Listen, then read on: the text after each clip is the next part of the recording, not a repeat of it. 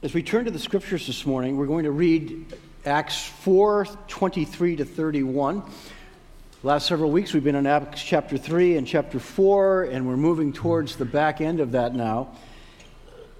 Here's what we read On the release, Peter and John went back to their own people and reported all that the chief priests and the elders had said to them. When they heard this, they raised their voices together in prayer to God. Sovereign Lord, they said, You made the heavens and the earth and the sea and everything in them. You spoke by the Holy Spirit through the mouth of your servant, our father David. Why do the nations rage and the peoples plot in vain? The kings of the earth rise up and the rulers band together against the Lord and against his anointed one. Indeed, Herod and Pontius Pilate met together with the Gentiles and the people of Israel in this city to conspire against your holy servant Jesus, whom you anointed. They did what your power and will had decided beforehand should happen. Now, Lord, consider their threats and enable your servants to speak your word with great boldness. Stretch out your hand to heal and perform signs and wonders through the name of your holy servant Jesus. After they prayed, the place where they were meeting was shaken, and they were all filled with the Holy Spirit and spoke the word of God boldly. Let's pray for a moment. Lord, as we look into this prayer this morning that Peter and John and the early church, the first church of Jerusalem, prayed, I, I ask that you would give us insights into knowing not only how they prayed, but how that informs the way that we pray today. What we can ask you for, how we should approach you, and how you sometimes choose to respond. We recognize we live in a world today that is also uncertain, even as their world was uncertain. There are many things that we cannot control. And there are days that we, we wake up and we, we wonder has the whole world fallen apart? And there are other days when it seems like the balance is, is far more in control. So give us wisdom and perspective and increasingly equip us in knowing how to use this gift and tool and privilege of prayer that you have given to us.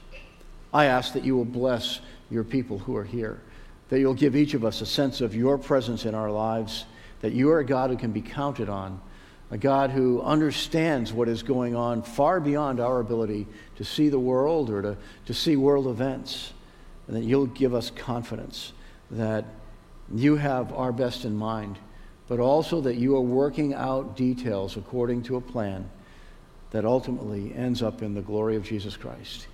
It's in His name that we pray. Amen. Many of you won't know the name of Becket Cook, but Becket Cook was a gay activist and an atheist living in and working in Hollywood in 2005. He'd become very successful as a set designer and costume designer in the movie industry. Among the friends that he worked with and knew well were Katy Perry and Oprah. He also developed a clothing line that sold in LA, New York, and in Paris. He heard about Jesus and the Bible and was convinced that all of this was not for him. But a handful of Christians began to impact his life. A young woman working as a model had broken off a dating relationship, and he was surprised at that. And the reason was because the man she had fallen for was not a Christian and was not interested in ever being a Christian. And she realized that she couldn't continue that relationship and have the same kind of intimacy that she desired with the Lord, so she broke it off. Her sincerity of faith in that act impacted Becket. Becket also had a sister in law who loved him and was praying for him faithfully. She was more concerned about his spiritual condition and his conviction that the, the Bible, based on his Catholic religion classes, just didn't make sense. She never pushed faith on him, but she never stopped praying for him. It was great love and, and, and uh, sincerity that impacted her, or in, impacted him. Great love combined with bold prayer. Then one day he fell into a conversation with a couple of guys at a coffee shop who were debating some of their theological questions. They ended up inviting him to go to their church, which ended up being Reality LA, is the name of the church. And the next Sunday he accepted their invitation. And when he got there, he was blown away by the boldness of the pastor's message He was preaching from Romans 7, where the Apostle Paul describes the man who wrestles with his sin nature. Included in those words from Romans 7 are these We know that the law is spiritual, but I am unspiritual, sold as a slave to sin. I do not understand what I do, for what I want to do, I do not do, and what I hate, I do. He was struck by the boldness of the preaching that he heard that day, and he realized that the Lord was offering to set him free. And on that day, September 9th, 2005, he surrendered his heart to follow Jesus Christ. In an interview with CBN, he told CBN's Faithwire, God's like, I'm real. Jesus is my son. He's real. Heaven's real. Hell's real. You are now adopted into my kingdom. You are my child now. And he sensed God impressing all those things to him on that particular day. He was so blown away that he couldn't stop crying for the rest of the church service. He realized that he was crying for two reasons. The first was the joy of meeting God, and the second was the joy of being released from the control that sin had in his life. A guy who never wanted to talk about sin before had now realized that he'd been set free. I tell you this story because Becket Cook was dramatically impacted by the loving and bold faith he saw in a handful of Christians who loved him and cared about him and who, in some cases, were praying for him. As we continue this Faith Explosion series, we're looking this morning at principles that contributed to the spread of Christian faith in the earliest years of the Christian church. And today's topic is bold prayer, bold action. My question is how does prayer impact people today? Sometimes we pray for other people or we're encouraged to. How does prayer really work in that occasion? There are two key observations that this morning's message is based on. Uh, here's the first one Great churches pray when times get tough. Great churches. Uh, we, so we go back to verse 23. If you've been with us the last few weeks, you realize that Peter and John uh, were led to offer the power of Jesus Christ that ended up healing a man who was born lame, and that got them in trouble. That act brought them into a trial before the Sanhedrin, the ruling council of Jerusalem. They'd been thrown in jail overnight at first, and then the trial continued on into a second day before they were finally given a bunch of threats, told never to preach or speak in the name of Jesus again, never to, me- uh, to mention the resurrection, and then they were set free. So here we're learning what did they do at the moment that they were set free and they were released again. And the first thing that we see was they went back to the church, to the people that they belonged to, and they began to pray. And so verse 23 says, On their release, Peter and John went back to their own people and reported all that the chief priests and the elders had said to them. When they heard this, they raised their voices together in prayer to God. Verse 23 answers that question what was their first reaction after they were set free? This gives us a sense that the rest of the disciples were completely unaware of all the events that we've taken a month and a half to look at that are recorded in Acts chapter 3 and chapter 4. This means they didn't know, they were unaware that Peter and John had spent a night in jail. And they were not present for that trial before the Sanhedrin. So Peter and John filled them in on all that had happened. Not only did they pray, but they gathered others to pray with them. Now, we don't know how many people were in that particular prayer meeting. We do know that the church had grown rapidly. They had 120 people before the Holy Spirit broke out on the day of Pentecost. On that particular day, 3,000 people responded to the preaching of Peter in the streets, and 3,000 of them were, were baptized that day. And then earlier in chapter 4, we're told that as a result of the miraculous healing of the man who'd been born lame, when Peter and John uh, called on him to rise up in the name of Jesus Christ, it says that there were now 5,000 men, or more than 5,000 men alone, who were following Jesus. That's not even counting the women and children. So you get the sense that the, the first church in Jerusalem was growing rapidly in the early years of the disciples' ministry. Modern churches today are tempted to base greatness on a number of things the size of our buildings, the, the growth of our budgets, the numbers of programs that we put into operation, the skills of our, our worship team and our musicians and singers.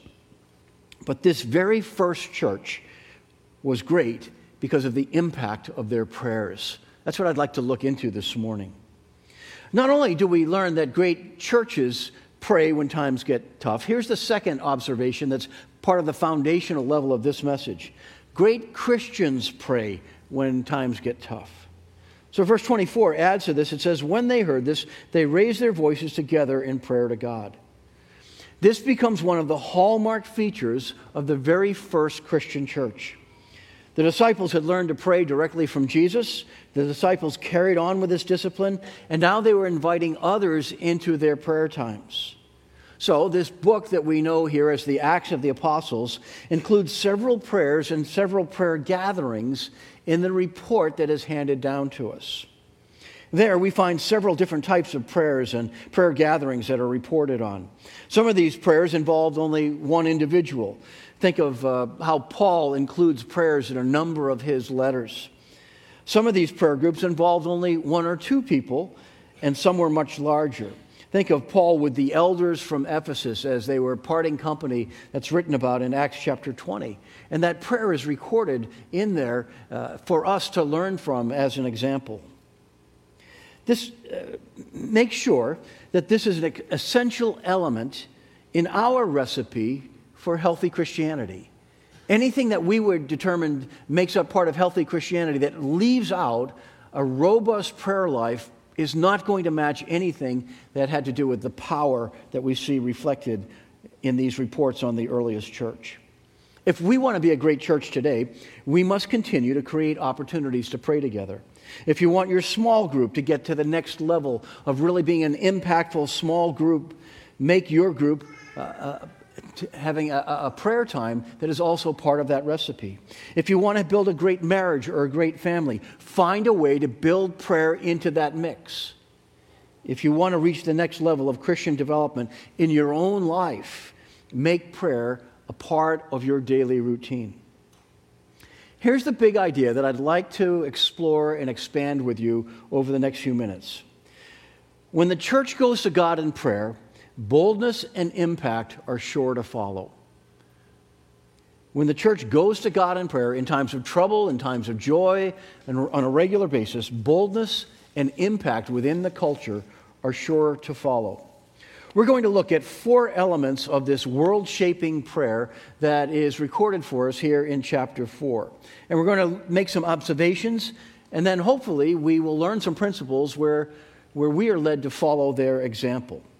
Uh, somebody else called this missional prayer. If you want to think of, of this, they were on mission for God, and their prayer was really a part of furthering that mission. So, if we were to think through missional prayer today, here are four elements of world shaping prayer. Number one, acknowledge that God is in control. So, within their prayer, we find elements of this. Verse 24 says, When they heard this, in other words, when they heard the report, report from Peter and John, they raised their voices together in prayer to God. And here's how they started off Sovereign Lord, they said, you made the heavens and the earth and the sea and everything in them. Great churches rely on the greatness of God, and they rehearse among themselves the greatness of God. This fledgling church in Jerusalem didn't think of themselves as a great church. Well, they couldn't. They were the only church that was in existence yet in the world at that time. And they're growing too fast with too much opposition to stop and think about things like greatness. But they knew enough to turn first toward the greatness of God. Their prayer started with an acknowledgement of God's sovereignty. Sovereign Lord, they said. This is always an acknowledgement that God is king, that he rules over all. What evidence, what evidence did they base this on? Well, then they move right into the next thought. Here's the proof You made the heavens and the earth and the sea. They did not view this world as an accident, so God must have a purpose for them, just as God has a purpose for everything in creation. When we recognize the sovereignty of God, this does two things for us. First, it aligns us with God's greatness. And second, it puts us in the posture of humility, looking to God's strength rather than our own strength. This is so important because so often we are tempted to rely on our own strength first. It comes natural, it's the way that we are raised in this world to be strong, take control of things. But there are so many things that we are unable to control in this life. One of the great things that prayer does for us is it puts us in that posture where we are looking upward to God and recognizing there are some things that are beyond our control. God, only you can change this. And when we pray to God and we acknowledge His sovereignty, it puts us into that posture. Here's the second element of this world shaping prayer that we see from them refresh your worldview. Look at how they take this prayer a little bit further in verse 25. They're continuing and they say, You spoke by the Holy Spirit through the mouth of your servant, our father David. Why do the nations rage and the people plot in vain? The kings of the earth rise up and the rulers band together against the Lord and against his anointed one. Last week, I made a point about expecting opposition. This part of the Acts 4 prayer brings us back to that notion. In their prayer, they quote from a well known section of Psalm 2. And Psalm 2 begins this way Why do the nations rage and the people plot in vain? And then we come to see, as they quote the rest of, of this little snippet of Psalm 2, is that the conflict that they were seeing is that the world is in conflict with Jesus, not necessarily with them. Jesus is the anointed one of God. Wait a minute. I thought everybody loves Jesus in our world. Isn't that what we hear over and over again? We love Jesus, it's the church we can't stand. The, per- the perspective that the disciples and the Jerusalem prayer group was that people opposed to them had that opposition because ultimately they were opposed to Jesus and to his goals. And so Psalm 2 describes how kings rise up and rulers band together against the Lord and his anointed one. Now, some people go back to Psalm chapter 2 and they think this is all about the future, about some future event that will happen towards the cataclysmic end of mankind and the return of Jesus Christ, the things that are written about in the book of Revelation. But the disciples seem to be interpreting that psalm as applying to the day that they were living in. That the kings that were around them, the, the Herods and the Pilates and, and even the emperor of Rome, were arrayed against the power of the Lord revealed in Jesus Christ as his anointed one. There's one primary reason why they took this perspective. People who do not fully surrender to the sovereignty of God resent the sovereignty of God.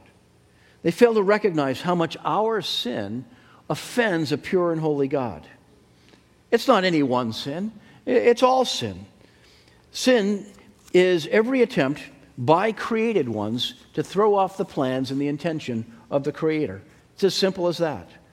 Our sin doesn't make us unlovable or, or extract all good from our lives, but it deeply offends the Creator who made us and who has plans for our good. And it pulls us off our alignment with Him. Now, this is why there are pockets of our culture that in every age, in every generation, or every decade, who are determined to remove God from society. It's not just that they have a different philosophy. At some level, those who resist or reject God are actually going through an internal battle or an inner war. That war is with the sovereignty of God rather than they themselves being the captains of their own souls. Dr. Timothy Keller once stated that God doesn't reject anyone for any one specific act, but it is the sin that is behind every sin that offends God so deeply. And you know what that sin is? The sin that is behind every other sin is pride. The pride that asserts that we know better than God. Pride turns whatever we put in front of God or ahead of God into an idol in our lives. And idolatry keeps us from heaven. So our pride leads us all into the practice of idolatry at some time or another, where we determine that we are, in effect, our own gods, that we know better, until the day comes when we surrender to His way, to His grace, and to His sovereignty. Thinking this way refreshes our understanding of God and why the world around us sometimes does not agree with you and your beliefs or your habits and resents Him. Again, here's our big idea. When the church goes, when the church goes to God in prayer, boldness and impact are sure to follow. So we've looked at two of these elements. First, we've, we've, t- we've talked about acknowledging God as the sovereign one. We've talked about refreshing our, view, our worldview. Here's the third element call upon God for boldness. Look at their example here. Within this prayer, verse 29, they continue Now, Lord, consider their threats and enable your servants to speak your word with great boldness. Look at what they asked for boldness. They didn't ask for an easier path. There's a popular version of American Christianity at work today that is foreign to the behaviors and the patterns that we see here from the earliest church. It teaches that if we just have enough faith, God will give us all the things that we desire in life. The Jerusalem Christians were nothing like that. They didn't ask for anything like that. They didn't ask for God to destroy their opponents. This is the attitude we see arising when we mix Christian faith with politics. Today's politicians want to own the other party, they want to destroy their opponents. I get that in the sense of competition. But again, the Jerusalem church didn't ask for anything like that. They prayed for boldness in order to proclaim the message of God's grace and forgiveness through Jesus more boldly. Why? Why would they do that? They loved the people who were arrayed against God in that moment. They realized these were people that God loved and ultimately wanted to change their hearts, change their minds, change their destinies, change the way that they thought. At the moment, they were opposed to God, but the church began loving the people who were opposing them because they realized that God wanted to change their way of thinking. So it wasn't just about winning by destroying the opponent they were after winning over the opponent. And they called for boldness in that. We need more boldness today. Not boldness to offend, not boldness to destroy, not boldness to take down others. This kind of boldness that they were asking for and demonstrating wasn't arrogance and it wasn't cockiness. It was boldness to live out the gospel daily and to speak God's word more clearly. Why? because God's word changes and softens hearts and minds. Eugene Peterson, he's, he's the author of um, one of the more contemporary versions of the Bible that some of you have used. He wrote in a book called Reversed Thunder.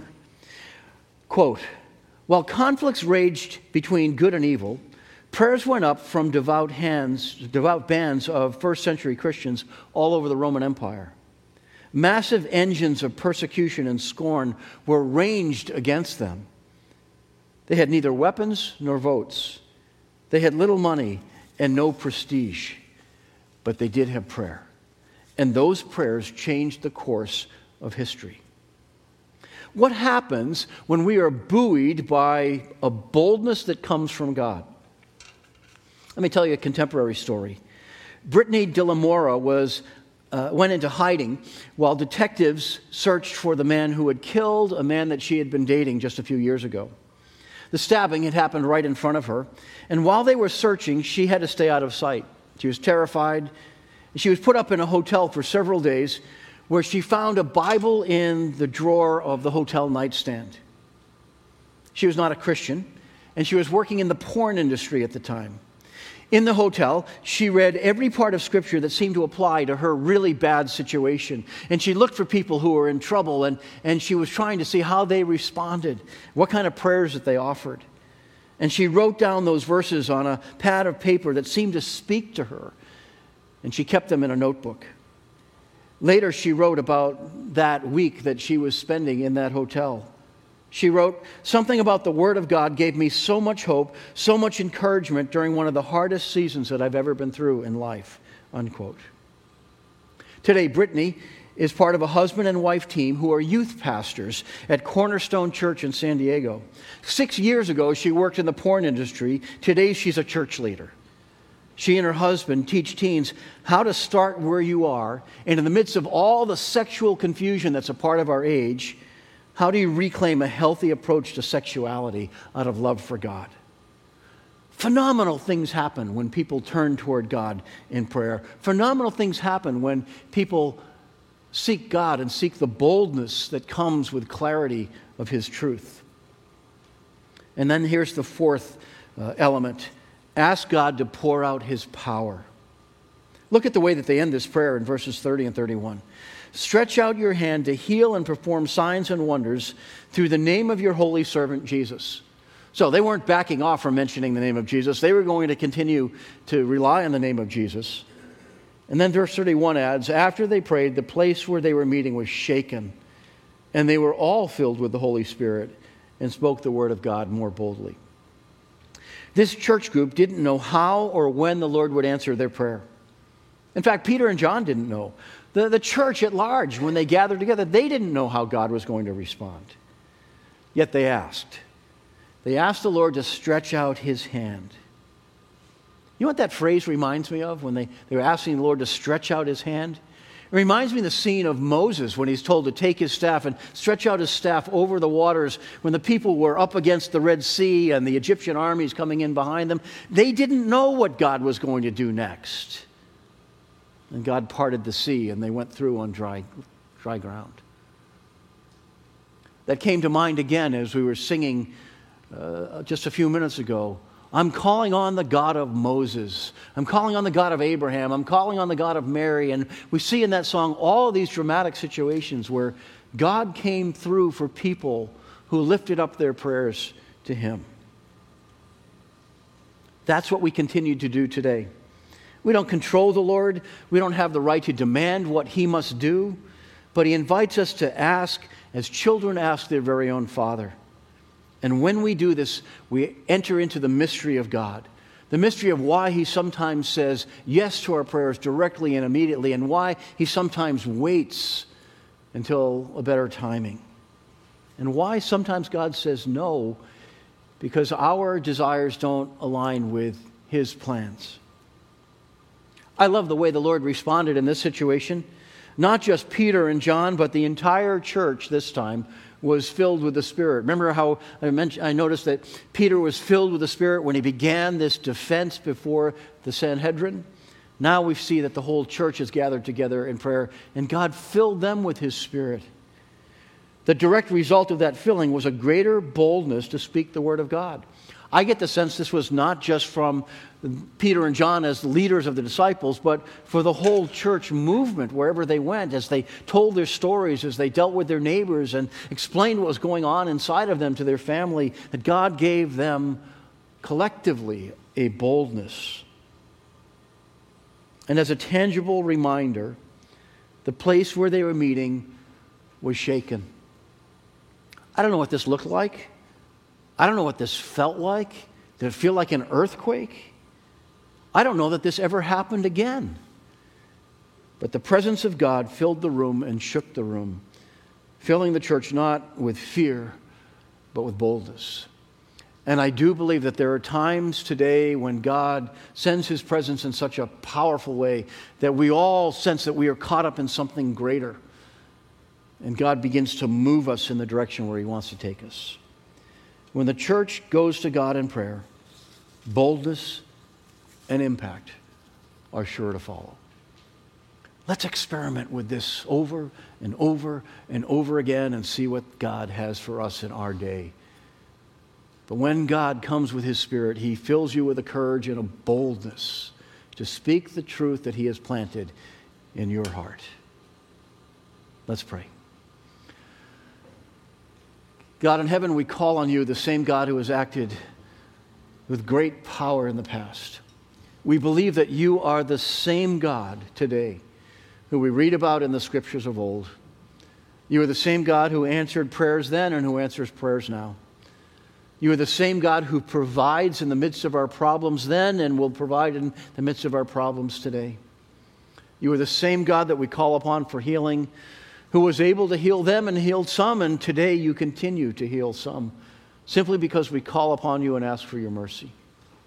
We ask that you would heal our nation, that you would somehow find a way to, to bring healing that can break this great spirit of division that seems to uh, fall upon all of us at different times. We pray that you will also make our church one that is filled with such a love of Jesus Christ and filled with the Holy Spirit in such a great way that there is a boldness and courage about the, about the way that we live our faith and the way that we talk to others and the way that we see those who may be opposed from you or today who are simply those who are being worked on by the Spirit and loved by a God who is changing minds and hearts. Lord, change hearts all around us and draw them to Jesus so that none will be left out of the joy that comes at the end. Use us toward this end. In his name we pray. Amen.